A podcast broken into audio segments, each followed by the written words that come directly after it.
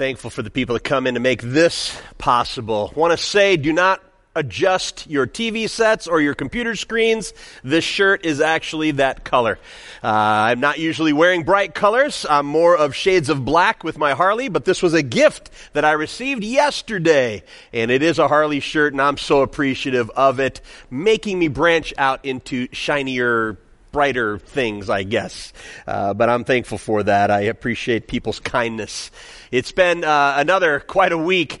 Uh, we as a family had the wedding last Saturday, and then on Tuesday we went up to Midland and we had the graveside service of a wonderful saint, uh, great grandma Frida, Grandma Frida to my wife, and uh, what a what a precious time remembering this godly woman who was full of joy all the way through 99 years.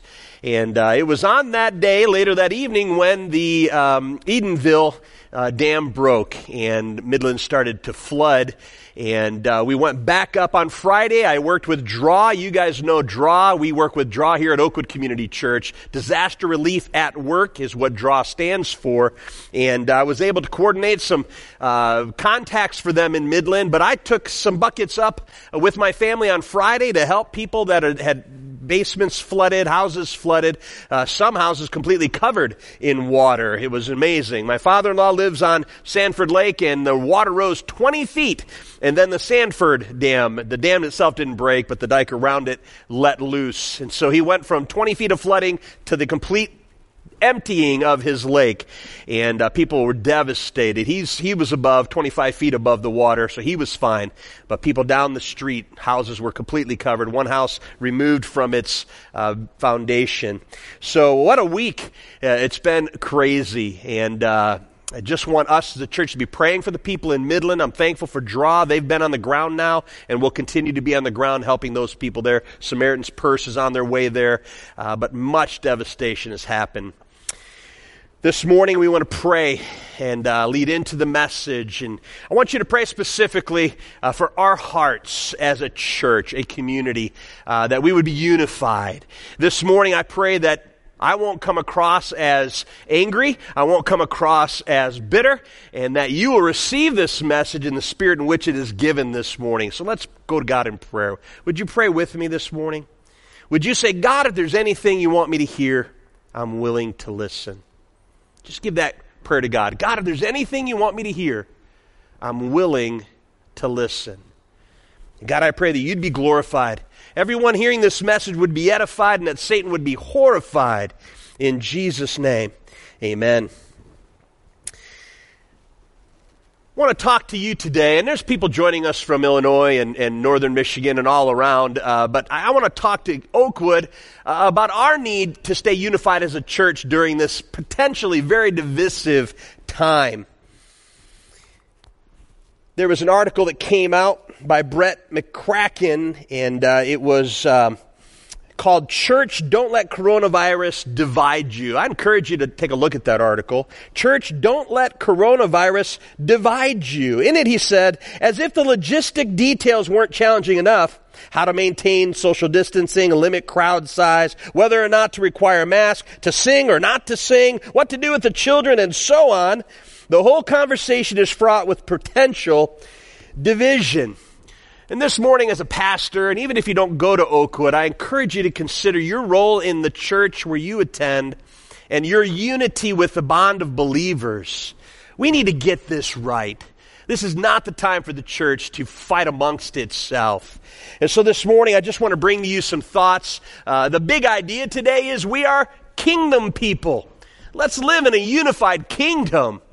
Uh, I did a message series not too long ago, The Good and Beautiful God, and then followed it later with the second series, The Good and Beautiful Life. And in it, I made sure that we understand we're kingdom people.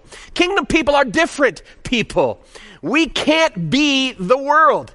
We are aliens and strangers here. We're called to be different. We live by a different set of standards. We follow God's word as our guide for our lives. And therefore, we have to listen to what Scripture says, and Scripture tells us we are to be unified. That doesn't mean we all agree on all matters, but we must be unified.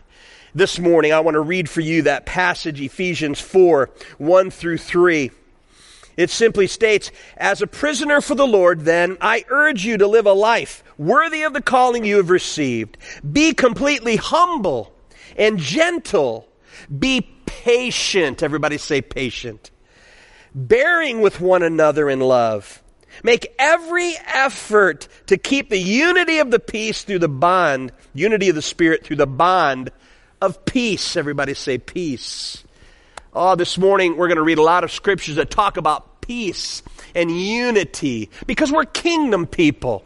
So we need to respond in a kingdom way and we need to be unified. That's important. Oh, the Bible says in the key verse for today, Psalm 133 1, Behold how good and pleasant it is when brothers dwell in unity.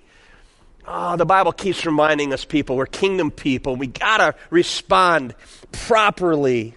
And this is a time when division is easy. We're divided. I know that there's such uh, diverse camps of thinking about what's happening right now.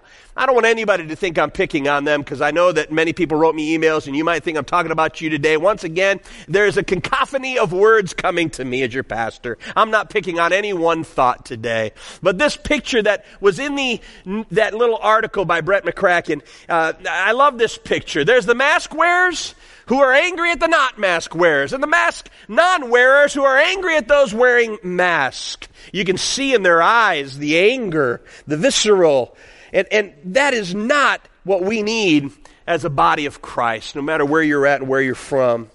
This morning I received this wonderful, I love this. Uh, thank you for sending this to me. And, and again, I'm not looking for your sympathy today. I know what I am. I'm a pastor of a church, and you have opinions. You feel free to share them with me. Nobody should be stifled. Feel free to contact me. That's fine. But I just want you to recognize that your thought isn't the only thought. Every pastor in the world is facing these thoughts. You can't open the church building. Uh, yet it's huge health risk. You're doing the wrong thing if you do it. But then others are saying it's all a big hoax, a conspiracy, a media frenzy. Read the article, this link. Don't be afraid.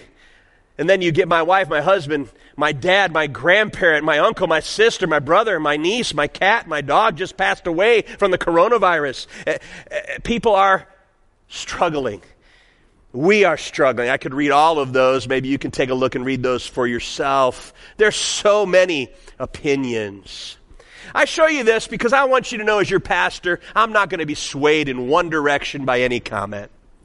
I'm not going to be pressured into doing anything, either for or against gathering, based on what the government tells me or what you scream at me. I'm going to be guided by this God's Word, His principles, and a prayerful asking for wisdom. I want to do what's best for us as a church. And I'm surrounded by a group of elders that only wants what's best for this church. You need to know that we've assembled a task force and we've already met. We've gone through uh, tons of material. There's tons of things out there. Uh, 25 things you must do before you can gather. And they're all saying different things. and you just need to know that we're not being told what to do by the government. There's some guidelines, there's some things they're suggesting, but we're not listening to one source. Friends, you need to know, and I'll talk about it in this message today, that while you might think one part of the government is overreaching and overstretching, there's other parts that are irresponsible by declaring we should open immediately. You need to know we're not just listening to one thing. Those of you who are angry saying you're only listening to the government, that's not true. But we're also not going to listen to you when you scream at us and tell us what you think we should do. We're going to take all of this into consideration and do what we believe is best for God's church. We don't want to harm God's church. We want to gather. I want to see you and hear you sing.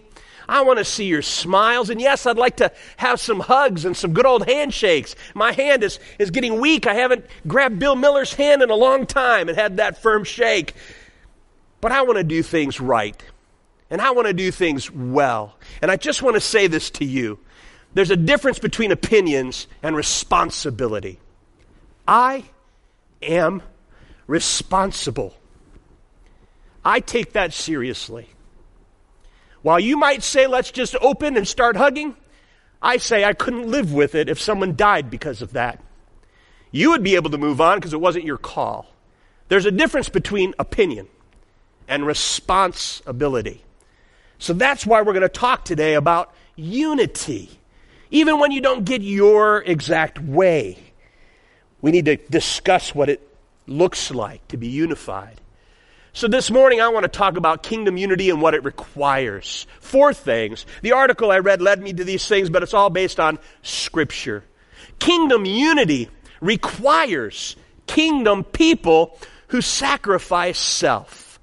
Oh, what a what an easy thing to understand that as kingdom people, self-sacrifice has to be high on the list of our our thought process. We live to care about other people first. The Bible tells us that. There's some great scripture I want to read through today. Starting first in Romans 14, 13 through 21. Therefore, let us stop passing judgment on one another. Instead, make up your mind not to put any stumbling block or obstacle in the way of your brother or sister. I'm convinced, being fully persuaded in the Lord Jesus, that nothing is unclean in itself but if anyone regards something as unclean, then for that person it is unclean. If your brother or sister is distressed because of what you eat, you are no longer acting in love. Now listen to these words. Do not by your eating destroy someone for whom Christ died.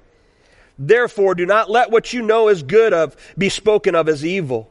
For the kingdom of God is not a matter of eating and drinking, but of righteousness peace, everybody say peace, and joy in the Holy Spirit. Because anyone who serves Christ in this way is pleasing to God and receives human approval.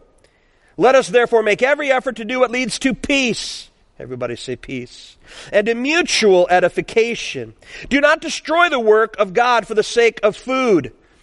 All food is clean, but it is wrong for a person to eat anything that causes someone else to stumble. It is better not to eat meat or drink wine or to do anything else that will cause your brother or sister to fall. Friends, what is Paul trying to say here? What we're taught in Scripture is we have Christian liberty, we have freedom, but your freedom isn't to be used to hurt people. We as Americans are rugged individualists. We love our freedoms. The sun has come out and we all want to be free. Friends, trust me. I went up to Midland on Friday and, and the people there who are devastated by the floods, they're not worried about mask and social distancing. They're worried about surviving this day. I didn't have a mask on and I was there. You know, it's not about masks or not masks. It's not about whether we can gather in a room yet. Right now, the spiritual battle is self sacrifice versus self selfishness. That's the battle. Paul tells people here it's not wrong to eat meat, it's not wrong to drink wine, but you don't get to just trample over your brothers and sisters who struggle with that. Can you imagine being in that church? Some people all their life had been taught that eating of certain meat was, was ungodly and, and to drink certain things would be ungodly. They've been taught that their whole life and now uh, things have changed because of Christ. There's freedom and now there's an allotment to do that, but some people just can't bring themselves to understand that and appreciate that and they really believe it's wrong. How can you be unified when there's freedom and yet people that are struggling?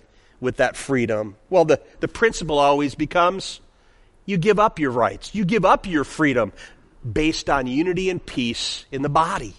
Friends, I'm not telling you that either side is completely wrong.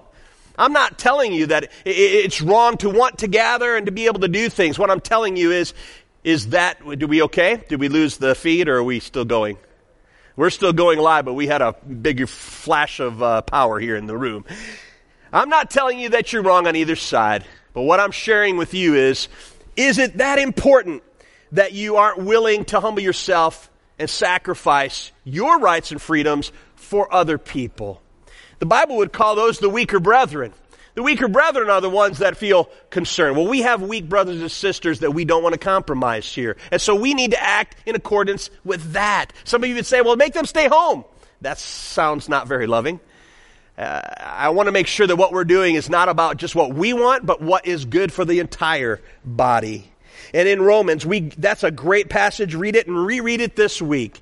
There's another passage in 1 Corinthians 8 and verse 9. Be careful, however, that the exercise of your rights does not become a stumbling block to the weak. Boy, in anything that you do, you should consider other people first. Yes, you might have a right to do something, but that doesn't mean you flaunt it. Let your liberties be yours and keep them between yourself and God. You don't have to proclaim everything you think is right and make everybody convinced of that. Some people aren't convinced of what you're so convinced about. That's what requires sacrificing self. Another verse is found in Romans 12 in verse 1. Therefore, I urge you, brothers and sisters, in the view of God's mercy, to offer your bodies as a living sacrifice, holy and pleasing to God. This is your true and proper worship.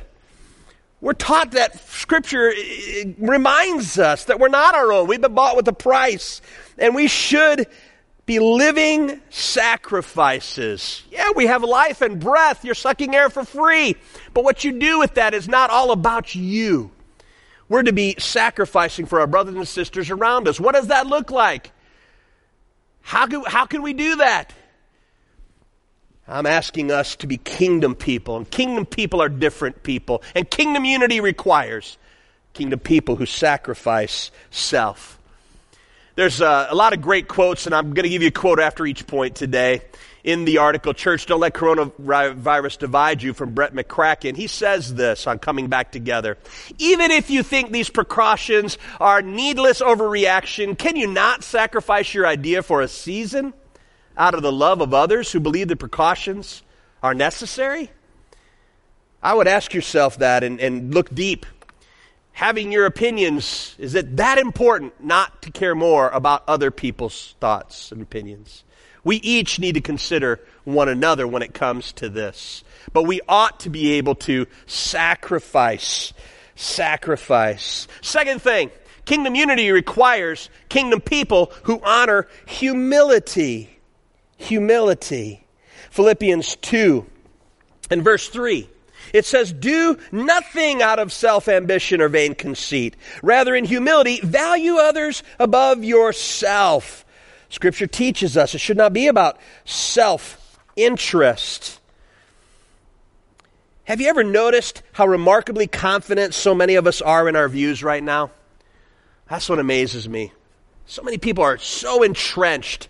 We live in such a, a media frenzied catechism that sides itself. It divides people. You're either of this or this. And as a church, when we come together, we need to realize we have people that have different views. So, how do we come together in unity? It can't be that everybody has to agree with you. It can't be.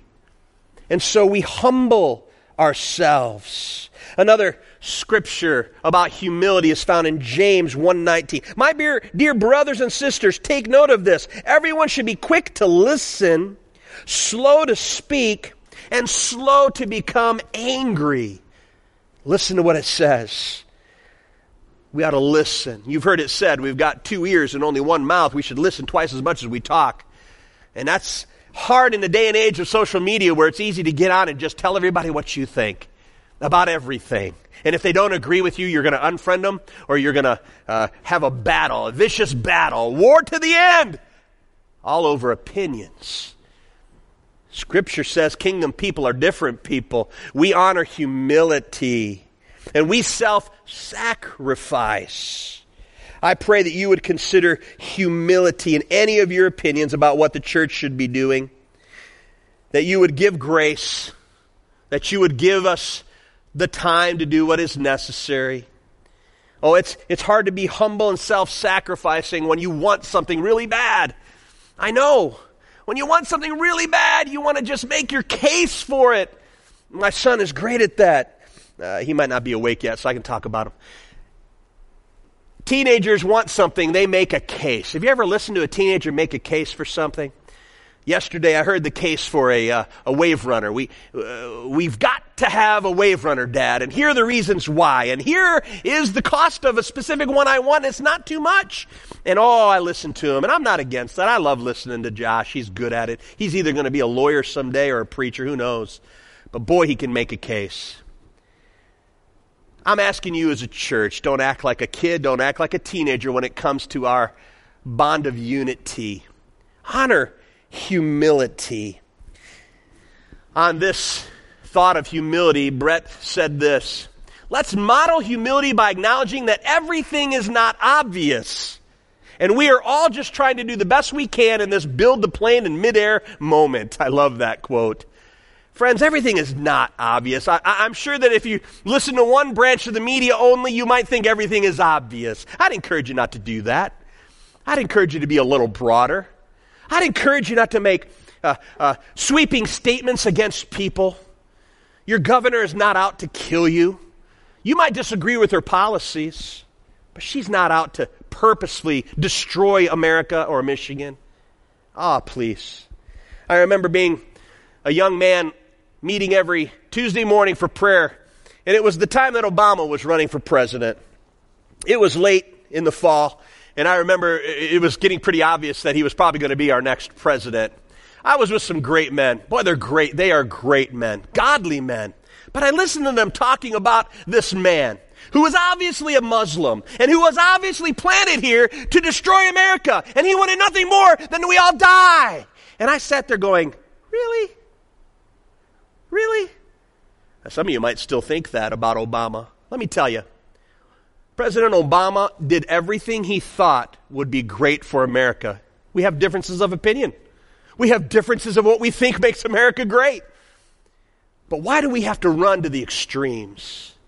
Somebody posted an article. Why do Christians gravitate toward the conspiracy theories? You ought to look that up. Why is it that Christians are gravitating to the grotesque and most outrageous conspiracy theories. That ought to make you pause and stop for a moment. Everything is not obvious, friends. And not everybody is a villain out to kill you and harm you. I believe some people who are overreaching, maybe, they're doing it because they care. And they think what they're doing is right.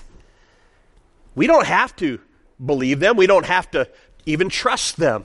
But we're going to talk about how we as believers can be kingdom people when we disagree. It's got to be done biblically, correctly. Well, kingdom unity requires that we self sacrifice. Kingdom unity requires that we honor humility. And kingdom unity requires that kingdom people practice patience. Oh, patience. Such a hard word. Scripture reminds us about being patient. The Bible says, Be completely humble and gentle and patient, bearing with one another in love. And then this one is, is equally good in Ecclesiastes 7 and verse 9. Do not quickly provoke your spirit in your spirit, for anger resides in the lap of fools. Oh, believer, be patient. Romans 12 and verse 12 reminds us be joyful in hope patient in affliction, faithful in prayer. I hope you're hearing that word patient over and over and over again. The Bible reminds us. And oh, this morning, if you're lacking patience, be careful about praying for patience because God will give you tests. I know that what we're going through now is very difficult for everybody. My heart breaks for graduating seniors. My heart breaks for graduating college students who are worried about finding a job. My heart breaks for so many groups of people that have had so much loss. But we need to be patient. I know this seems like an eternity, but I like what uh, Brett said in the article when he said, As hard as it will be to practice patience, remember that in the scheme of eternity, this season, whether it's months long or years, will be but a blip. A blip. Remember when I had the timeline out here? I had a rope, I stretched from side to side, and I talked about eternity. God has always been, and He always will be. Eternity goes on forever, and your life is right here. Beep. This little, little bit. And in your lifetime, what we're going through is such a small little beep. It's teeny. It's teeny. Is it worth division? Is it worth hate? Is it worth dividing and leaving? Churches over this. Ask yourself, am I following what the Bible says or am I following what I feel? Don't let your heart guide you, friends. We hear that all the time. Let your heart guide you. No, the Bible says your heart is desperately wicked above all things. Who can trust it? Follow God's word. not your feelings or emotions. So we've we've got point number 1. Kingdom people must be people of self-sacrifice. Point number 2. Kingdom people must honor humility. Kingdom people must practice patience. And lastly, this morning, kingdom people who bring balance. I've already spoke on this, but I want to continue to speak about balance. The author in the article talks about nuance. I thought nuance might be a difficult word, so I changed it to balance. But we are a non-nuanced society. A non-nuanced society. Society purposely drives us to the extremes. It sells. It works in politics and it works in the media. It doesn't work in the church. So we're living in a culture that is anti church, and we're asking you to be kingdom people and have kingdom unity. So when we come together, these are things we must consider. I believe we need balance. I believe you need to have balance. Don't just believe everything that you read or every video that's posted on, on social media. And don't just believe when somebody stands up and says something outrageous and tells us on Friday that we should just be in church together on Sunday. Outrageous! Have balance. Have balance. Scripture I'm going to share with you is in a clump. So before you tune out, when I read a scripture you don't like, stay for the whole thing because we're talking about balance. Romans 13, 1 through 5 clearly teaches this. Let everyone be subject to the governing authorities. For there is no authority except that which God has established. The authorities that exist have been established by God. Consequently, whoever rebels against the authority is rebelling against God has instructed. And those who do so will bring judgment on themselves. For rulers hold no terror for those who do right, but for those who do wrong. Do you want to be free from fear of the one who's in authority? Then do what is right and you will be commended. For the one in authority is God's servant for your good. But if you do wrong, be afraid, for rulers do not bear the sword for no reason. They are God's servants, agents of wrath to bring punishment on the wrongdoer. Therefore, it is necessary to submit to the authorities, not only because of possible punishment, but also as a matter of conscience. It is not our job to rebel against government. Hang in there. I'm going to balance this because I'm talking about balance. It's not our job to, to tell everybody to revolt. That's, that's not our job. We're kingdom people. And kingdom people are seen by the world, and we ought to be seen to be different people. Romans 13 talks about governing authorities. So does 1 Peter 2. 13 and 15. Hang in there, people. Don't, don't, don't tune out yet. I'm going to get to your verse in Acts. Relax. 1 Peter 2, 13 through 15 says, Submit yourself for the Lord's sake to every human authority, whether to the emperor as the supreme authority or to governors who are sent by him to punish those who do wrong and to commend those who do right. For it is God's will that by doing good you should silence the ignorant talk of foolish people. Friends, we want to be kingdom people. We want to do good. We want to be civil. We want to be people who live in a society and follow rules. I hate the speed limit. I remember when it was 55. I can't drive 55. I remember when they moved it up to 70. I was woohoo! And then they moved it up to 75. Now on freeways it's 80. And I'm getting old saying that's a little fast. Slow down. Oh, we, we don't like rules. And we don't follow every rule to the umpth degree all the time. But by all means, we shouldn't be known as people of just rebellion, anger. But let's balance this. Romans 13 says, Let everyone be subject to the governing authorities. 1 Peter 2, submit yourselves for the Lord's sake to every human authority. But there's also Acts 5. Acts 5, verse 28 and 29. We gave you strict orders not to teach in his name, he said. Yet you have filled Jerusalem with your teaching and, and are determined to make us guilty of this man's blood. Peter and the other apostles replied, We must obey God rather than human beings. Friends, Scripture is nuanced. On one hand, it's telling us to obey and honor authority. On the other hand, we find people that had to rebel against authority. That's why we need to be nuanced people. Listen to me. Balance. We bring balance. Friends, there are times that we need to submit to the governing authorities, and there are times when we need to protest. The trick is to be wise and to know when it's time for those things. It's not always time to rebel.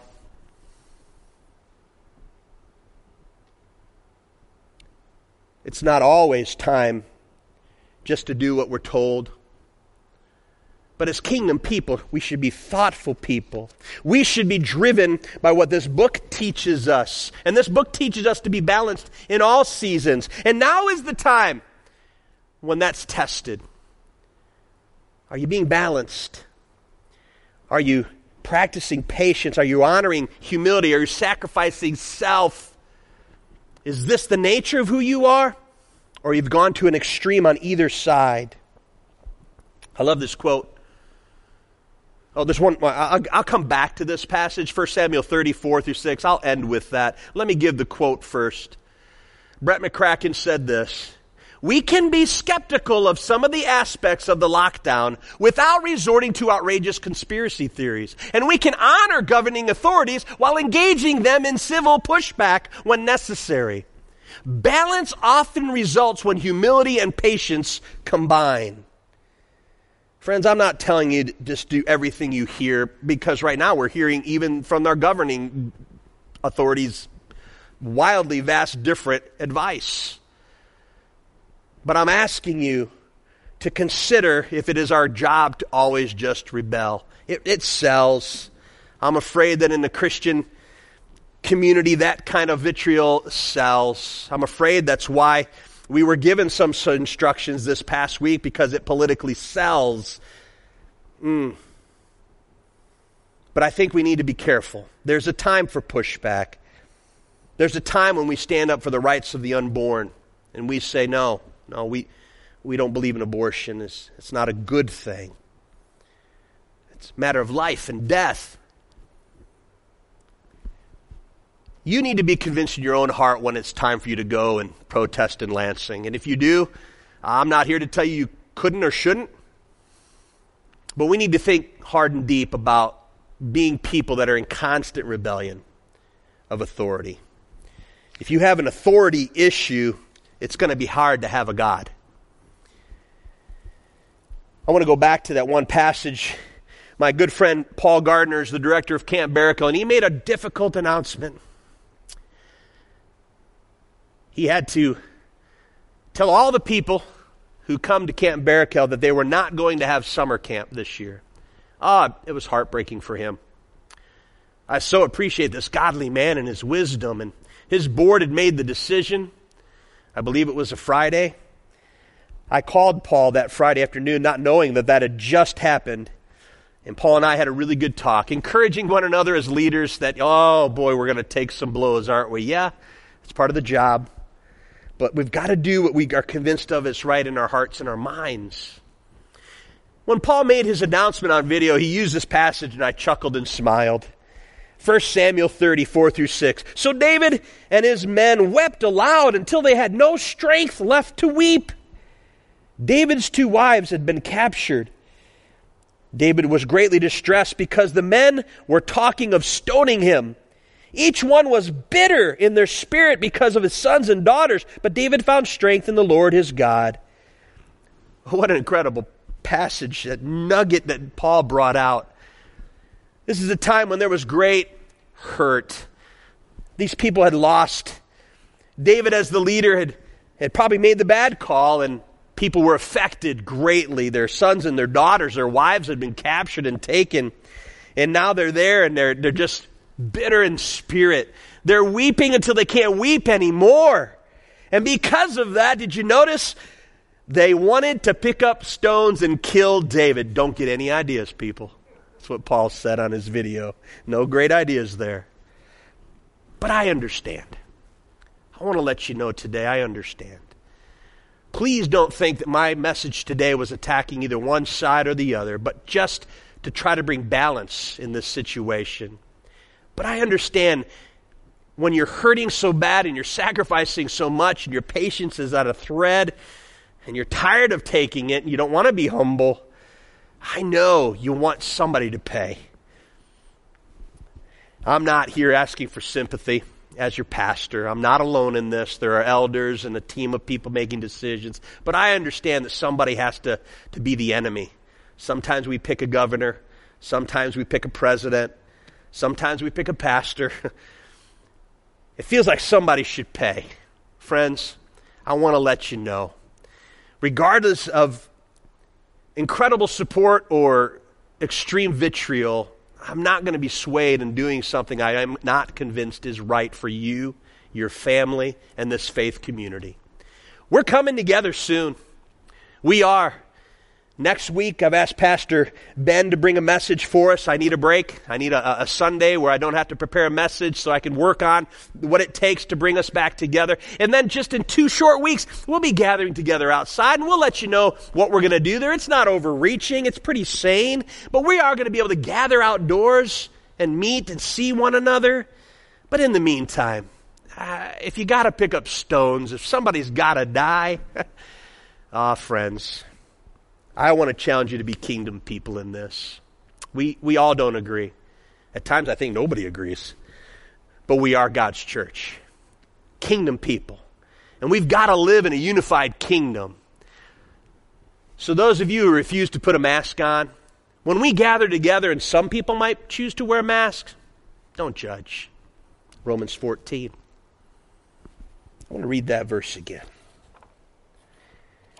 Do not by your eating destroy someone for whom Christ died. Do not by your non-mask wearing, dest- do not by your mask wearing destroy someone for whom Christ died. Some will choose to wear masks. We don't believe we're going to require that for outdoor service, but some will choose that for their own safety.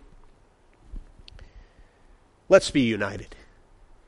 When we show back up together and, and we want to so hug somebody, Think about them first. Don't just go and grab them. They might not want to be grabbed. we're going to discourage that type of physical touch, but we're not going to police you. We've decided that it's hard to be a, a Christian organization and, and be tackling people and sending them home. we're hoping you'll be humble.